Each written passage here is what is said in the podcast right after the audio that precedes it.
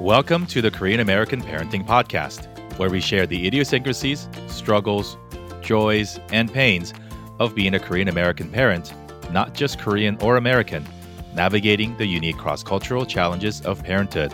I'm Jerry. And I'm Jang. Join us each week as we chat with fellow parents and parenting experts about topics like academics, health, both physical and mental, and culture. And of course, how current events such as COVID has impacted all our lives in numerous ways. Our hope is that through these conversations, we'll grow together as confident Korean American parents, raising confident Korean American children. Make sure you're subscribed to the podcast and follow us on Instagram at Korean American Parenting. And be sure to share this with a fellow parent if you find the show helpful. Thanks again for tuning in, and here now is this week's episode. Hi everyone, this is Dr. Jang Cho. This is our second episode of Ask Dr. Jang Cho. Before we start, I'm going to read this disclaimer. This podcast represents the opinions of Dr. Jang Cho. The content here should not be taken as medical advice. They are informational purposes only, and in no way does listening, reading, emailing, or interacting on social media with our content establish a doctor-patient relationship. Because each person is so unique, please consult your healthcare professional for any medical questions. Okay, so today, instead of answering some of the questions, I wanted to take this time to talk a little bit about the topic that I really hold dearly into my heart, especially working with Asian American families and Korean American families. This is an information that I give out a lot during my private practice with families because of the questions that I get so many. And so I wanted to take this time in our podcast and talk about it. The topic that I want to talk about today is kind of touches on generational trauma for any immigrant families, but also about how we as Korean Americans parent to our children, but also sons and daughters of our immigrant parents. What kind of baggages that we bring in and what kind of advantages that we bring in and how we resolve that difficulty. I think this is the one topic that I get the most questions. The questions come in very different forms, but the crux of all of those questions I get are, molded into this one bottom line, where how do I resolve my own difficulties growing up as an Asian American to be able to be a better parent for my next generation Asian American child, and also how do I make amends with my parents' parenting. So first of all, I don't know if anybody knows the term "Ghost from Nursery." This is actually a book that most therapists and psychiatrists are indoctrinated into. And it's a great book. But I think the gist of the phrase is that everyone, no matter where you're in your life, what has happened in your infancy, even in your parents' womb, and your childhood will follow you through most of your life, and good things and bad things. And you do have to take time to reflect on them and make amends with them, because that's what's going to make you feel better in the end. But also, these difficulties can amplify as you become a parent yourself. And in order to have a better relationship with your child, the relationship that you would like with your child, you do have to introspectively reflect on your own childhood and resolve things that you felt like it wasn't resolved. One of the things that I get a lot of questions about is how do I give my child what I wasn't given as a child myself. And I think this is something that we talk a lot about among my friends, but also with me and Jerry, from anything concrete like language issues, but also something that's more philosophical, like how do we teach our children empathy? How do we teach our children how to appreciate things, but also know that your parents actually love you unconditionally? I think one of the things that really trigger most Asian Americans or Korean Americans parents, my generation, is that those things were not verbalized to us as children. And so there's some mixed feelings about what you haven't gotten and also what you are able to give when you haven't been able to get what you wanted as a child. I think what you have to reflect on is, well, how did my parents love me? And looking at that objectively, and that's really difficult when you're still in this relationship with your parents. And a lot of the parents, I mean, included, I think you still have continued that relationship with your parents where there is some conflict. You still love them and they still love you, but there is definitely underlying some conflict and misunderstanding, as most parents and the child relationship are. But I think looking at that more directly and objectively, and take a look at what has really had positive effect on you that your parents have done for you, I think really shifts a little bit of perspective. This is very difficult for most immigrant parents and families because there's a lot of cultural gap, language gap, as well as generational gap. If you stay in one country and you and live there forever with your parents and your relatives, you still have some cultural gap and generational gap, but that gets very much amplified multiple generations in one generation because you're really pushing the boundaries by being in a different country. Your experience in that country is very different from what your parents have experienced, even though you guys lived through the same era. So there's bigger gap of misunderstanding and bigger gap of conflicts. So in resolving that, I think that's the key to getting some peace in your mind, but also being able to unlock your potential as a great parent. I think you bring up such interesting questions that maybe, and this is the whole point of this discussion, is we don't know what we don't know, and yet we feel like we need to know these things for us to be better parents, or not even better. Better connotes that the way that our parents raised us wasn't good enough.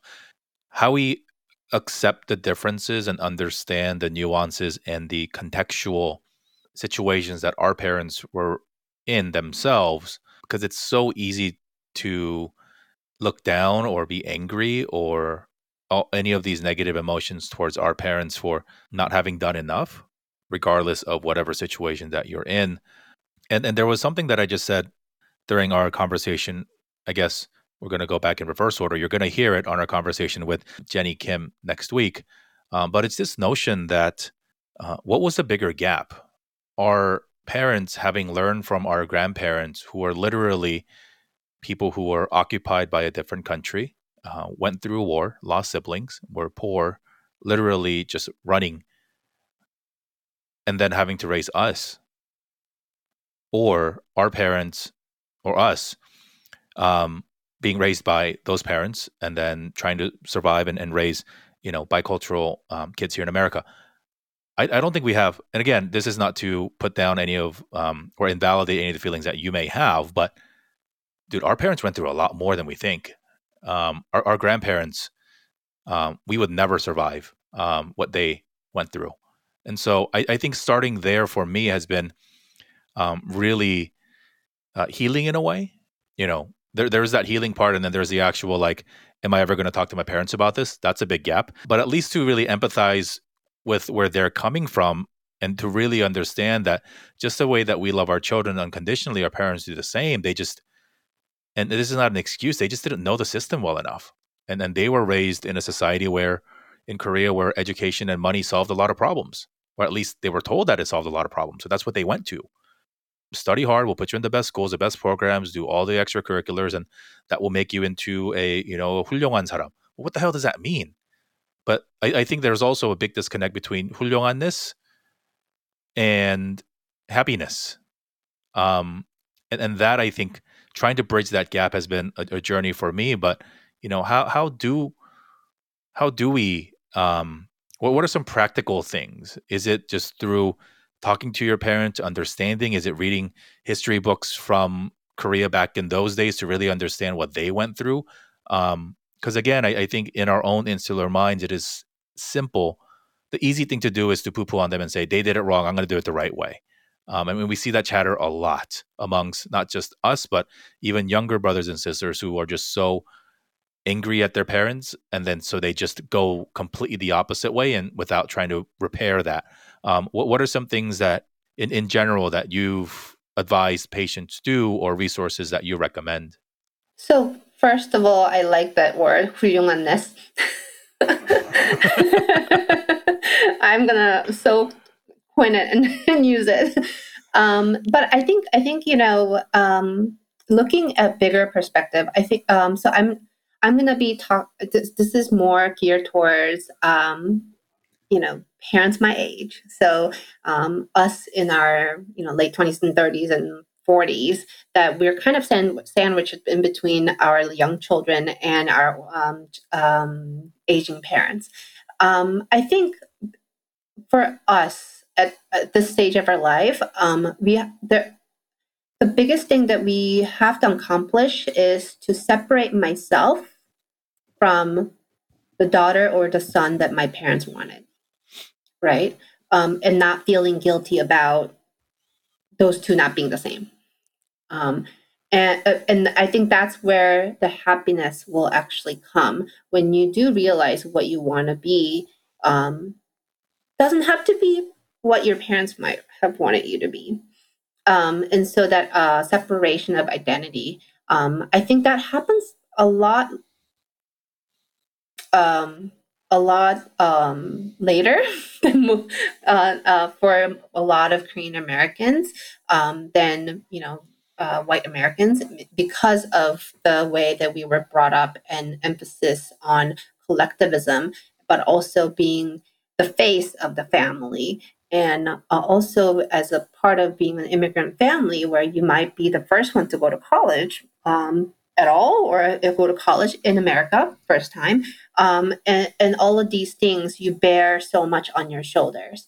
And I'm not saying that you have to cut everything out, but to give yourself a chance to be yourself on your own, apart from all the duties that you feel, so that you can figure out what really makes you happy. I think that is the key. It's definitely easier said than done. But I think when you do have your own children, you have more motivation and push to find yourself, because that's what's going to make your child happy too. When you know, I think of life and family, especially in Korean American family, and mine included, is a very big tangled ball of yarn. And when you are slowly pulling it so that it becomes less tangled, I think of that as happiness, when you make it simpler and when you're able to untangle some of those things so that things are more clear for you. So that's, I don't know if that's concrete enough, but I think that's number one. Number two is, I think, you know, we kind of shishy and hush this, and, you know, can be cliche, but I really want people to look at their mental health. Unfortunately, most Asian Americans and Korean Americans included, well, sometimes I think it's definitely very much so in Korean American community, is that a lot of people don't realize that they're living in the state of maybe mild depression or anxiety. And when you do have those, you are not fulfilling your life to its full potential. When I say fulfilling, it doesn't mean like, academic success. Yes, that those two, you're not fulfilling those potentials, but the potential to become yourself genuinely and be happy. And the one thing about depression and anxiety in Asian Americans is that that is very different from manifestation of anxiety and depression in maybe just other white Americans, is that the functioning of the person outside of your body. So like your schooling, your work, all of those things. Well, as a psychiatrist educated in America, I was educated that that's the number one thing to go when someone's depressed or anxious, and that's the one thing that we look at. But in Asian Americans, that's the last thing to go, because it is such an importance in our community, in our upbringing, that's the number one thing that you have to keep at it, right? So that's your number one priority. So even when you're depressed or when you're anxious, you're going to be an amazing student, you're going to be an amazing employer. But when you come home, it is the inside that really kind of dies down. I call it the functional depression. And this is number one reason why it is so difficult to recognize that you're depressed or your friend is depressed or you're anxious. And so I think really quite looking at yourself and think about, well, how am I doing physically and mentally, I think is really important. Because of what we just talked about, like separating yourself from your family and kind of looking inward towards yourself, none of this can happen unless you're actually clear in your mind and feel good. And, when we're all just living this really busy life, those things can be the last thing on the priority because you just need to wake up in the morning and get going. And especially with the COVID, you're taking care of your children, you're taking care of your elderly parents, and it becomes the last thing you want to talk about. But in the end, I think putting that effort and investment into yourself is what's going to make yourself, not only yourself better, but your family and your children as well. I think it's really important to acknowledge, because one of the downsides of the Korean collectivist mindset is that you should always be in the mind of sacrificing. Right? Always be sacrificing. And that also is compounded with just 열심히 해, right? Just keep trying. And even more is toxic for men who always get told, 사나이는 안 울어, right? Grown men don't cry. Tough guys don't cry. And so we're building on decades, if not centuries, of just shut up and do what's best for society. Right? Like your opinions don't matter. Your feelings don't matter. We need to get things done. We need to move towards it, which is maybe understandable if at the end of the collectivist movement that everybody benefits, but that's not also the case. Even within nuclear families, not everybody wins when the family wins. And so I think it's really important to acknowledge that it's okay to have those feelings because we've been raised. And again, let's bring in our parents and the way in the world that they grew up in. There was no any of the stuff that we're talking about for them, right? And let's also, unfortunately, there's a heavy, heavy negative, not even a neutral connotation, a very negative connotation with mental health illness in Korea, in the Korean culture, right? Just, we all know what we're talking about, right? I hope everybody understands, like, when somebody is acting irrationally, you just say, hey, are you, like, mentally challenged? Like, that's the initial reaction. Or somebody just says, like, hey, they're just, mentally unstable. And that somehow explains all their shortcomings. And so, it's hard. And I think it's just enough, or it's a big shift just to even acknowledge that these things exist for us to be talking about. And I think admission and acknowledgement is a very, very big first step in helping to get to a place where there's no destination. in terms of any of this, right? So, and so tell us a little, you know, for the last little bit of my question or my curiosity, like, how do you check in on yourself, and two, how do you know that you've made progress? You know, these aren't physical, you know, metrics that you can, you know, whether it's your blood pressure or whatever, there's no like checking in to be like, hey, I'm doing okay. Like, how do you know if you're doing okay? So I think there are two things. So personally, I think one of the things that really helped me to get over all these things that I felt like I didn't get as a child was shifting my perspective and saying, well, my parents were limited in some ways, and they've done their best. And you know, it took a long time, but I think I made a progress because I looked at what they were given and what they've done. And that really gave me some peace that my parents really loved me and they did their best. And so that's been very helpful. For me, when I am not doing very well, number one, I now know what are my triggers. So like for me, very concretely, like if I don't get enough sleep, not only am I cranky, but my mood will go down and I can see my thoughts being negative on that day. And so that's actually very concrete, stuff.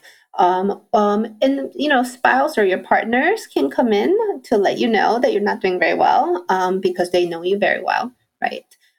So they can give you tips on, you know, just give you, you know, you're not as positive today, or you just don't look like yourself today. So that's a one checkup.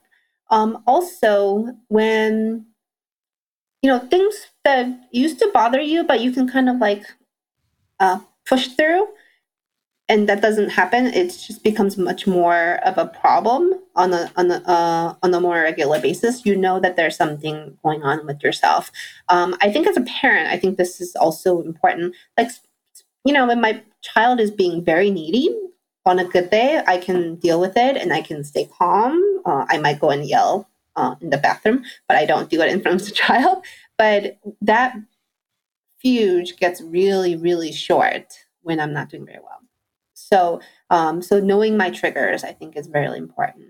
And I think for parents out there with a partner in your life, I think something that I've learned, continue to learn, is relying on them to check each other and check yourselves in whatever honest, authentic, you know, transparent way that works for the two or how many of you are raising your children together, because you need to.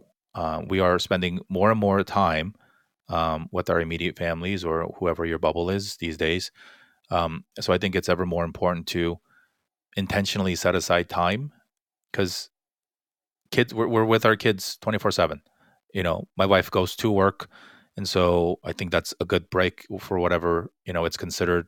But for you and for other people, like, you're home 24/7 and you don't get a break. You don't go to work. You don't get alone time in your car. You don't have date nights. You don't have all these things that, for all the right reasons of keeping everybody safe, we've temporarily eliminated that from our lives. So how do you carve time for each other? Because especially when you have children at home, and this is exactly the way our parents did it. And this is why we're going through this. It's all about the kids. It's all about the kids. And they never took time for themselves. And it's always work, work, work. But I encourage people, in whatever way that makes sense for you, make time for yourself, but also make time for each other, and to check, because I think we've made a commitment to our partners to be there for each other. And I think mental health and emotional health goes unchecked quite a bit. And so, yeah. Yeah, no, I think lastly, you know, what we talked about today goes from nursery to mental health to dealing with generational gap, as well as dealing with COVID. These are really hard things to do. And changing the way that you think about these things can take time and effort, and it's a lot of energy you have to put in. And so there's going to be resistance. within you, within other people, within your community.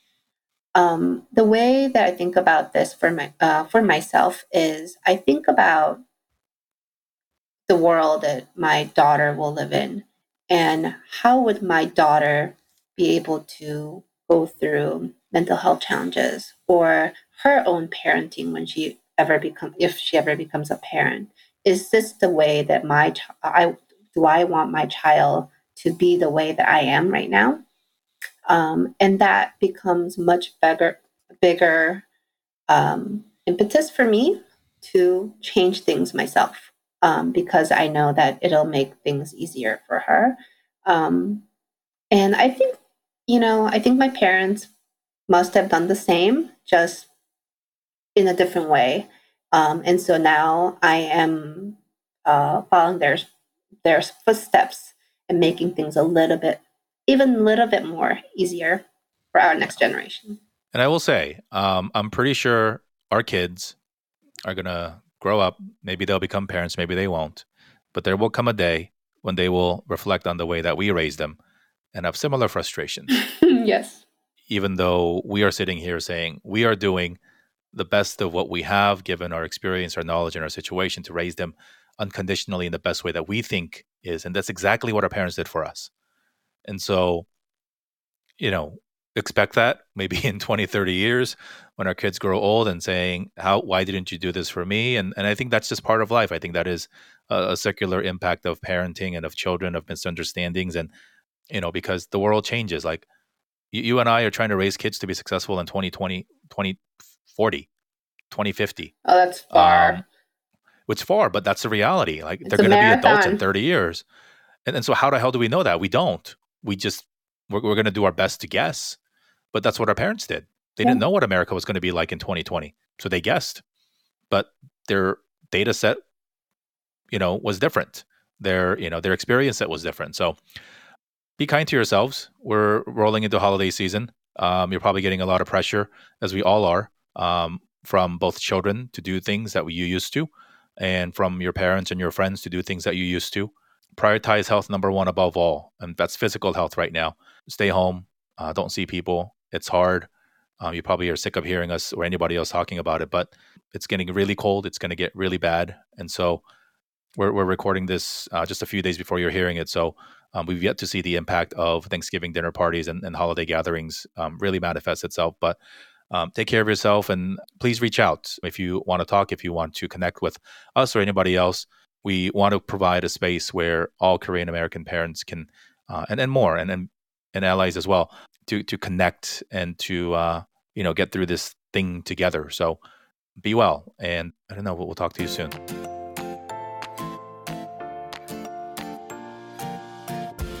Hey everybody, welcome back to Korean American Parenting. Wherever you are, whenever you're listening to this, we wish you all the health and happiness. We're really excited. This time of year is when we start to think about gifting things for our children, and 2020 has been a really, really weird year where many parents, all of ourselves included, have had to take full charge in the academics department, particularly in the ancillary things that perhaps our schools or our daycares or other people, not that we weren't in charge of it, but we are 100% in charge of their surroundings and everything that they see, hear, and read. And one of the things that's really fundamentally important for me, and I know for Jang and our guests as well, is how do we infuse Korean culture and language into our daily lessons, even just through, absorbing the things that we as parents say and the books that we read. So really excited to share our conversation today with Katie, who is the creator and founder of Tiger Boom. And so to tell us a little bit more about her, here is Jang. So nice to have you on board, Katie, today. I want to introduce Katie a little bit. She is actually a professional illustrator and a designer who have done lots of work with corporate apparel brands like Hollister, Victoria's Secret, American Eagle. These are all the things I recognize. But also, lately, she also works as a Tiger Boom creative, which is, I think, part of her project. That we're going to talk a little bit about, and a mom to a little 23-month-old. And so here's Katie, and I would like you to introduce yourself in your own words as well. Okay, thank you. Thank you, Jerry and Jang, for having me. I'm Katie. I am an illustrator and newish mom. I guess I'm not really a new mom anymore. I still feel like a new mom.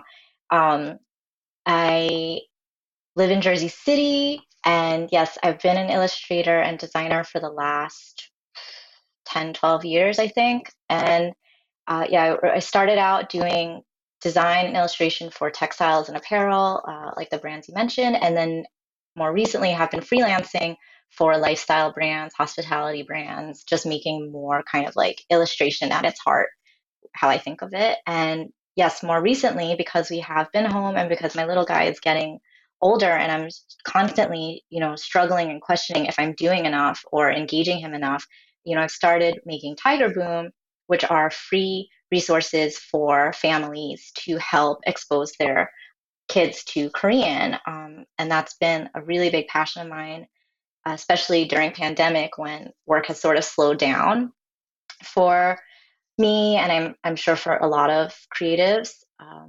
So it's been really nice to have that outlet. Yeah, just a little bit more about Tiger Boom. It's actually a lot of library resource full of kind of how to teach our kids or expose the children to Korean. And I have to say it's like the best pictures I've ever seen. Yeah. Well, yeah. So I am an adoptee. So I was born in Korea, and I was adopted when I was 3 months old and came here to New York. And my family's from New Jersey. So when I started looking for, well, first of all, my husband is not Korean. He's Chinese.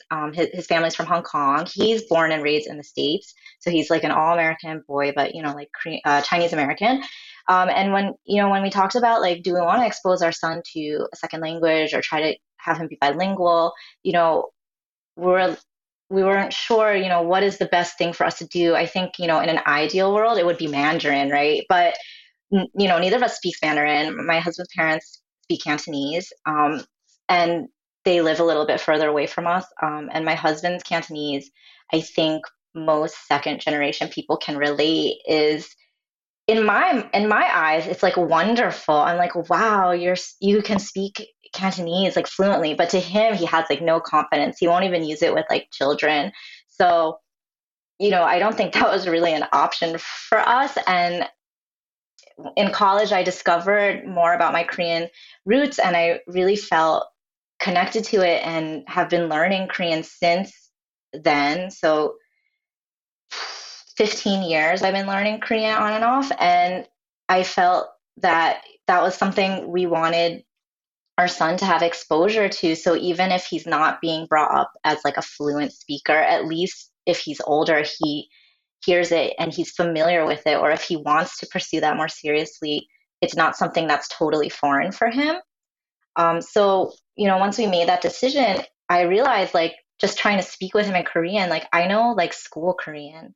So I didn't know things like, like gakkamogale, or like, I didn't know the words for diaper, like, I didn't know how to say, like, even just sound, like, oh, bansak, bansak, or like, oh, hundero, like, they don't learn that in school. Look at you. Yeah. But these are all things, like, that's true. Over the last, like, now that we're doing language with him, English and Korean, it's all stuff that I've had to, like, kind of learn, because you don't learn that in college Korean or, intensive Korean class. Like, they're not teaching that in school. So it was, I started looking for those kind of things, and even just the books and stuff that I could find, I felt that they didn't always match our values. They were like, first of all, and I don't know if you guys have experienced this, but like, if I went on Amazon or something, there would be like, like 10 books in Korean and English, or 10 books that I could find in Korean, and they were like $50.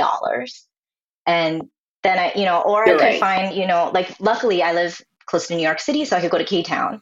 Then I can buy like some kids' books there, and same, they're like $40. And then I would get home and I'm like, oh, it's like 10 pages of this, like, I don't know how I feel about it. Like, it doesn't really match our style, doesn't really match our values. And then, my husband and my parents, who are not Asian, they can't read those to my son. So when he asks for certain books, my husband's just like making up stories, like, and then Parara was like, rah, you know, I'm like, what? Like, so I really felt like there must be other families out there, you know, of our friends who have Korean family members. I feel like almost all of them are mixed.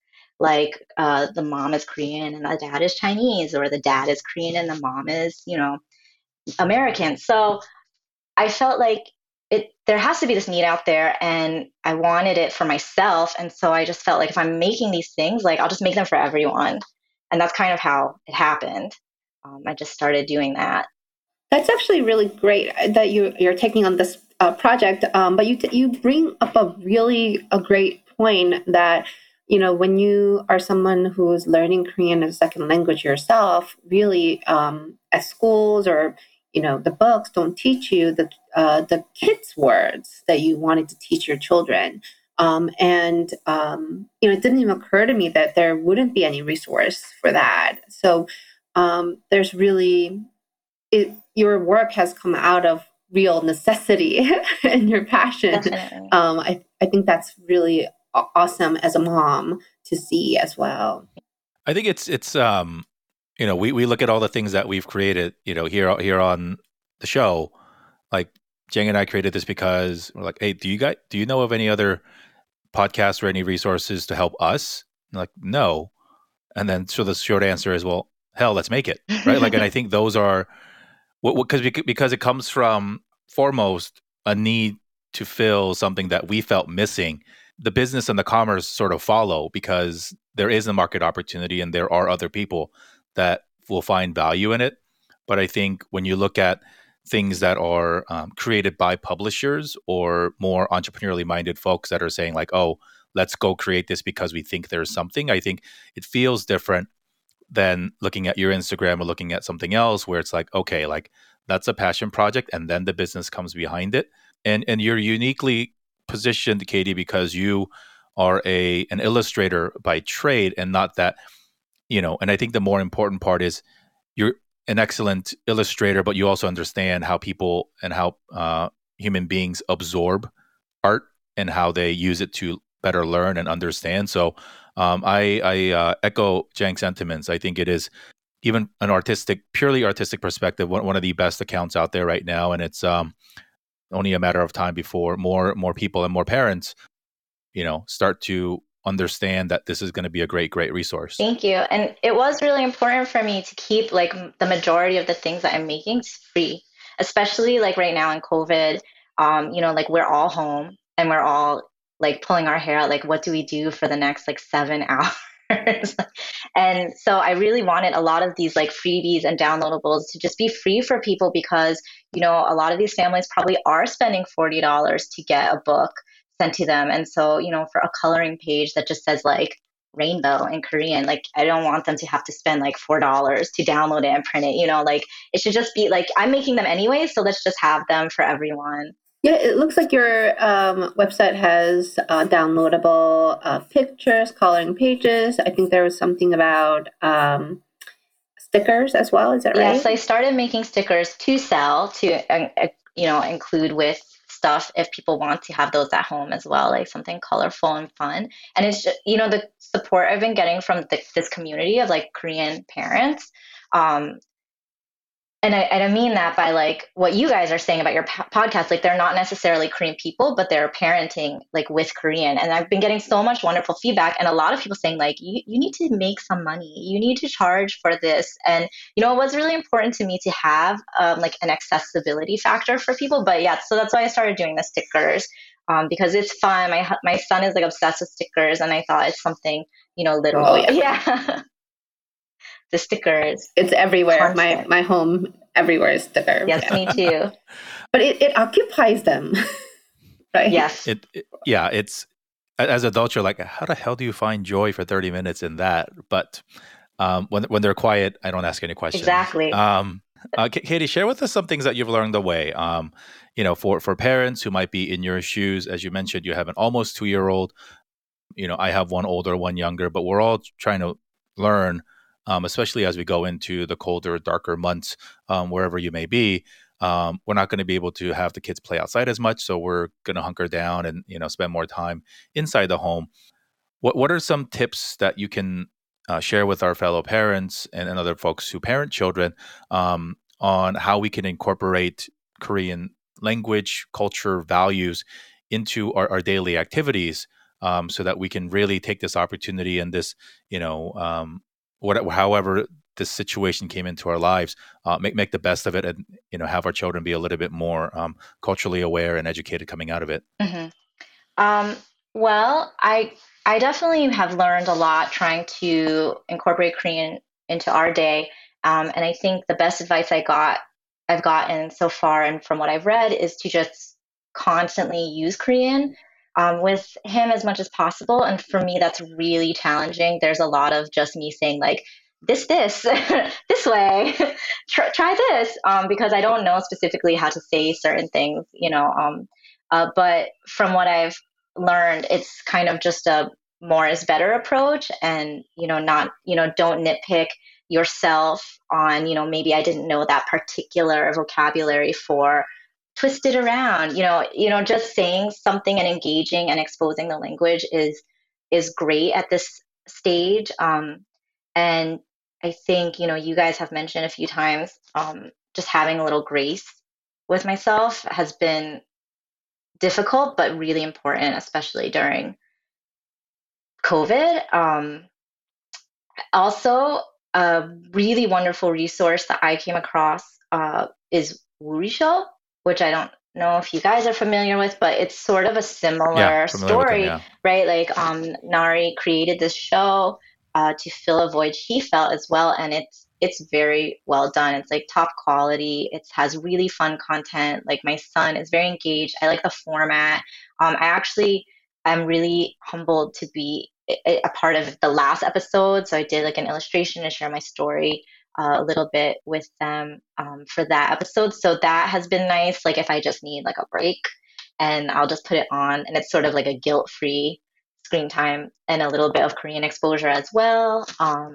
And I think, something recently, especially since I'm trying to juggle doing a little more work at home, is giving my son some focus time, even just a couple of hours where I don't have my phone, I'm not thinking about work, I'm not doing email, I'm not tidying the house or anything. We're just playing together. And sometimes I'll do that in a more intentional way, like I'll set out like a lesson, but other times it's just kind of like whatever he wants to do and we'll just do it together.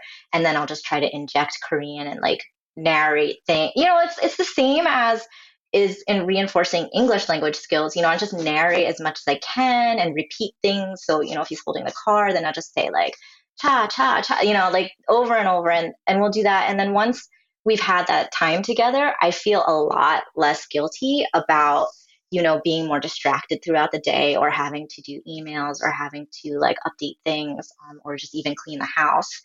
So that has been a nice advice that I heard recently and has been really helpful as well, just in general for parenting. Well, I think your parenting tips are actually really great. I wish I knew that when my child was 23 months old. You're way ahead. No. Uri Show is amazing. My friend Patty sits on their board, and at one point, they wanted to see if we could do some stuff together here. And fun fact, we wanted to call the Janchi Show the Uri Show because I also like that word, and then we decided to name it Janchi or Korean Adoptee Show because, well, Nari had picked the name first. So, no, but it's really, I think, all things coming out of this pandemic, I think has also been, again, for what it's worth, an opportunity for you and other creators to get creative and to, even for myself, we created a ton of show this year to really maximize the opportunity that we have to create something that we wish we had, maybe as children, but certainly as parents, to make this whole thing easier for all of us. Because whether it is because you are in a mixed culture family where trying to teach them 3 or 4 cultures is getting ever more difficult, or even if you, my wife is Korean, but even here it is hard because, what world are we raising them into, right? Like I was born in Korea, came here when I was 8. So like I knew the language, I still have it. But for my 2 kids and for Jang's 4-year-old, like what world are they going to live in and what world do we want them to be grown up in? Or, will the world, or will they expect themselves to learn Korean? Do they care to?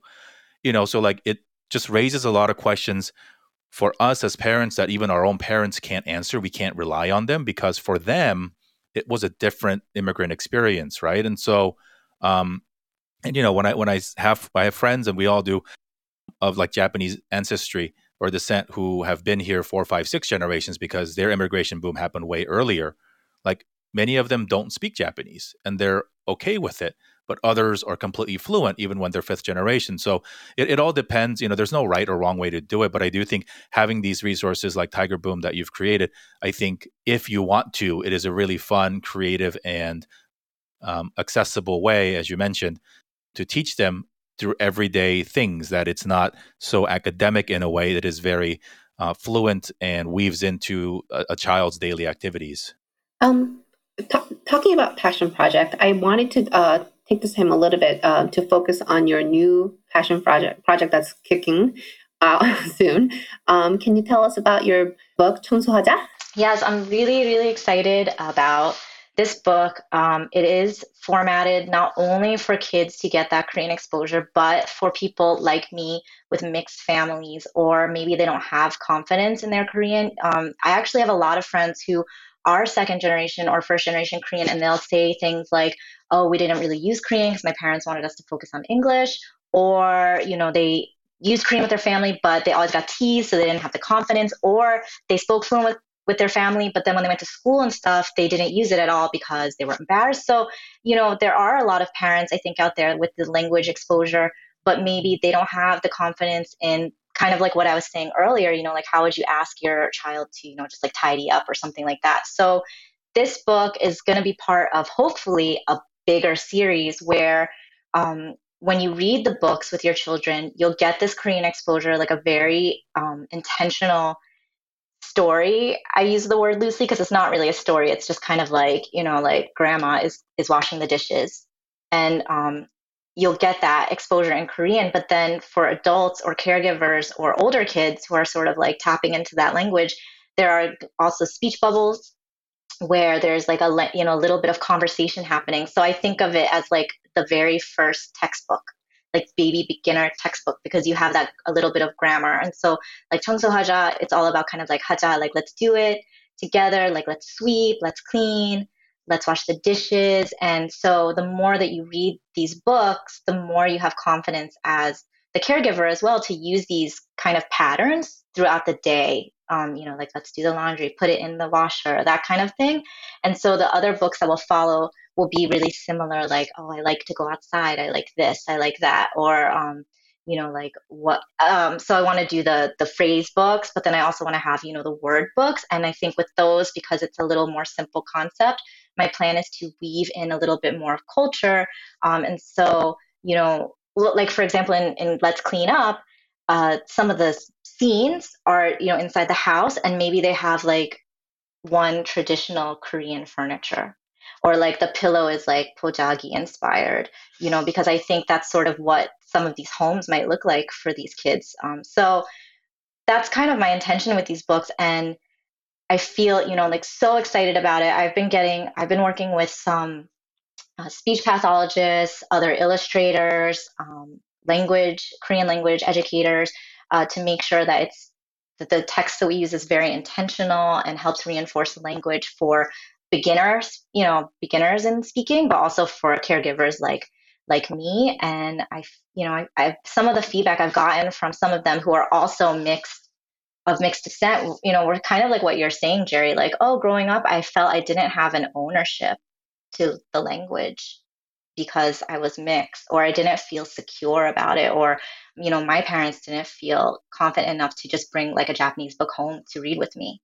So I feel really passionate about this. I want families like mine to have access to this. So if my mom comes over, she can just read the book to him in English. Or, if I want to read it with him, we can do it in Korean. So that's what this project is about, and I'm really excited about it. I think that's awesome. The last point that you brought up, Katie, which is creating tools that will help our parents and our children, so their grandparents learn together.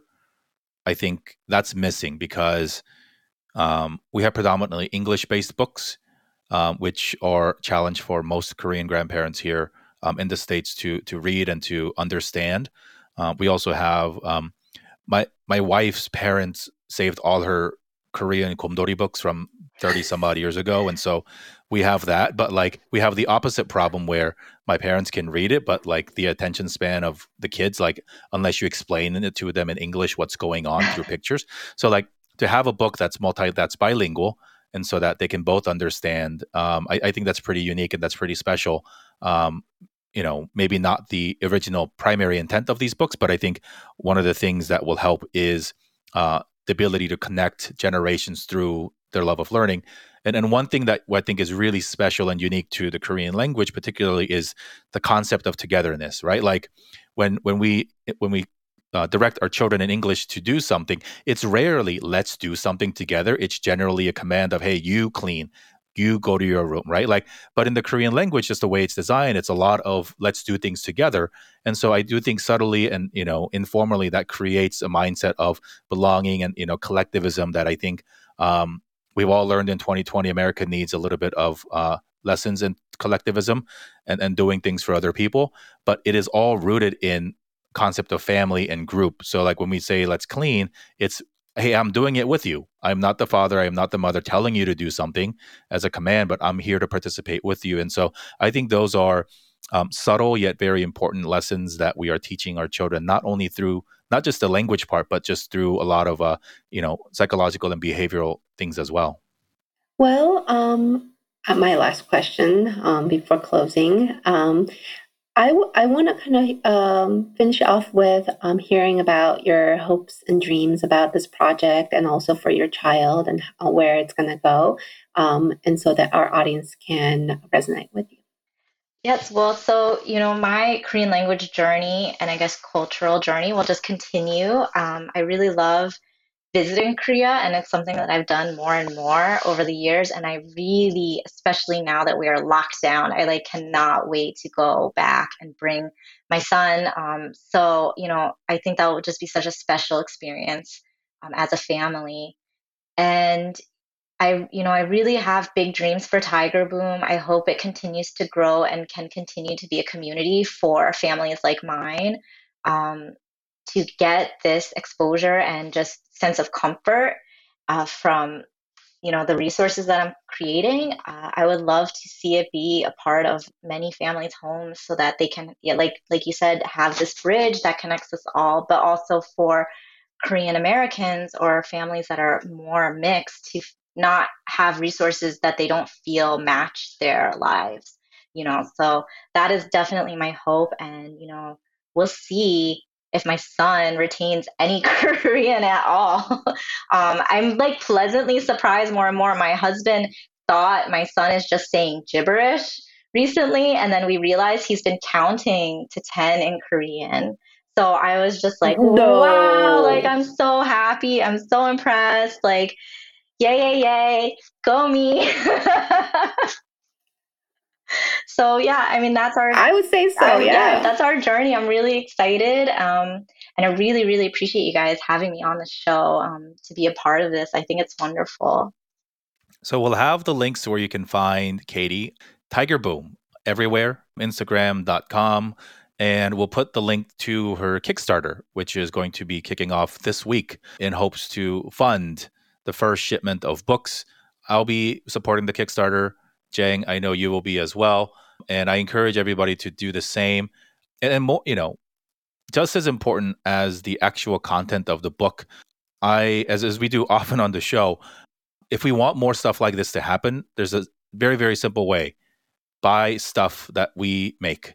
So we need to, you know, because the support starts here, right? Before we can get the publishers or the Amazons or the Barnes and Nobles to take our stuff seriously, we need to validate it with success. We need to validate it with things and projects, just like we do in Hollywood or anything in life.